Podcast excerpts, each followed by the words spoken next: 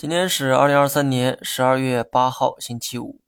今天看了一眼沪深三百的走势，发现从二零二一年高点计算，跌幅已经达到了百分之四十。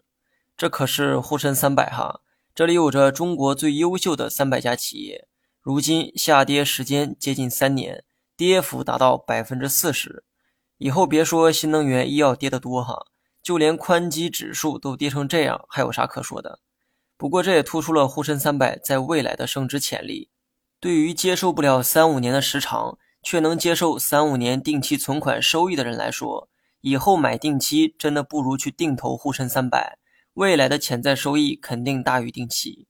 不过，短期趋势仍在走下降通道，建议大家不要对短期抱以太大希望。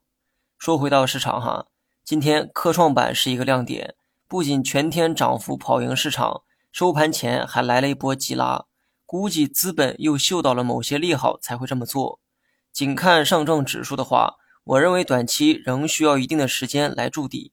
换句话说，现在预期反弹可能还有点早，除非周末出大利好去刺激人们的预期，否则单从交易层面还看不到积极做多的迹象。最后，祝各位周末愉快。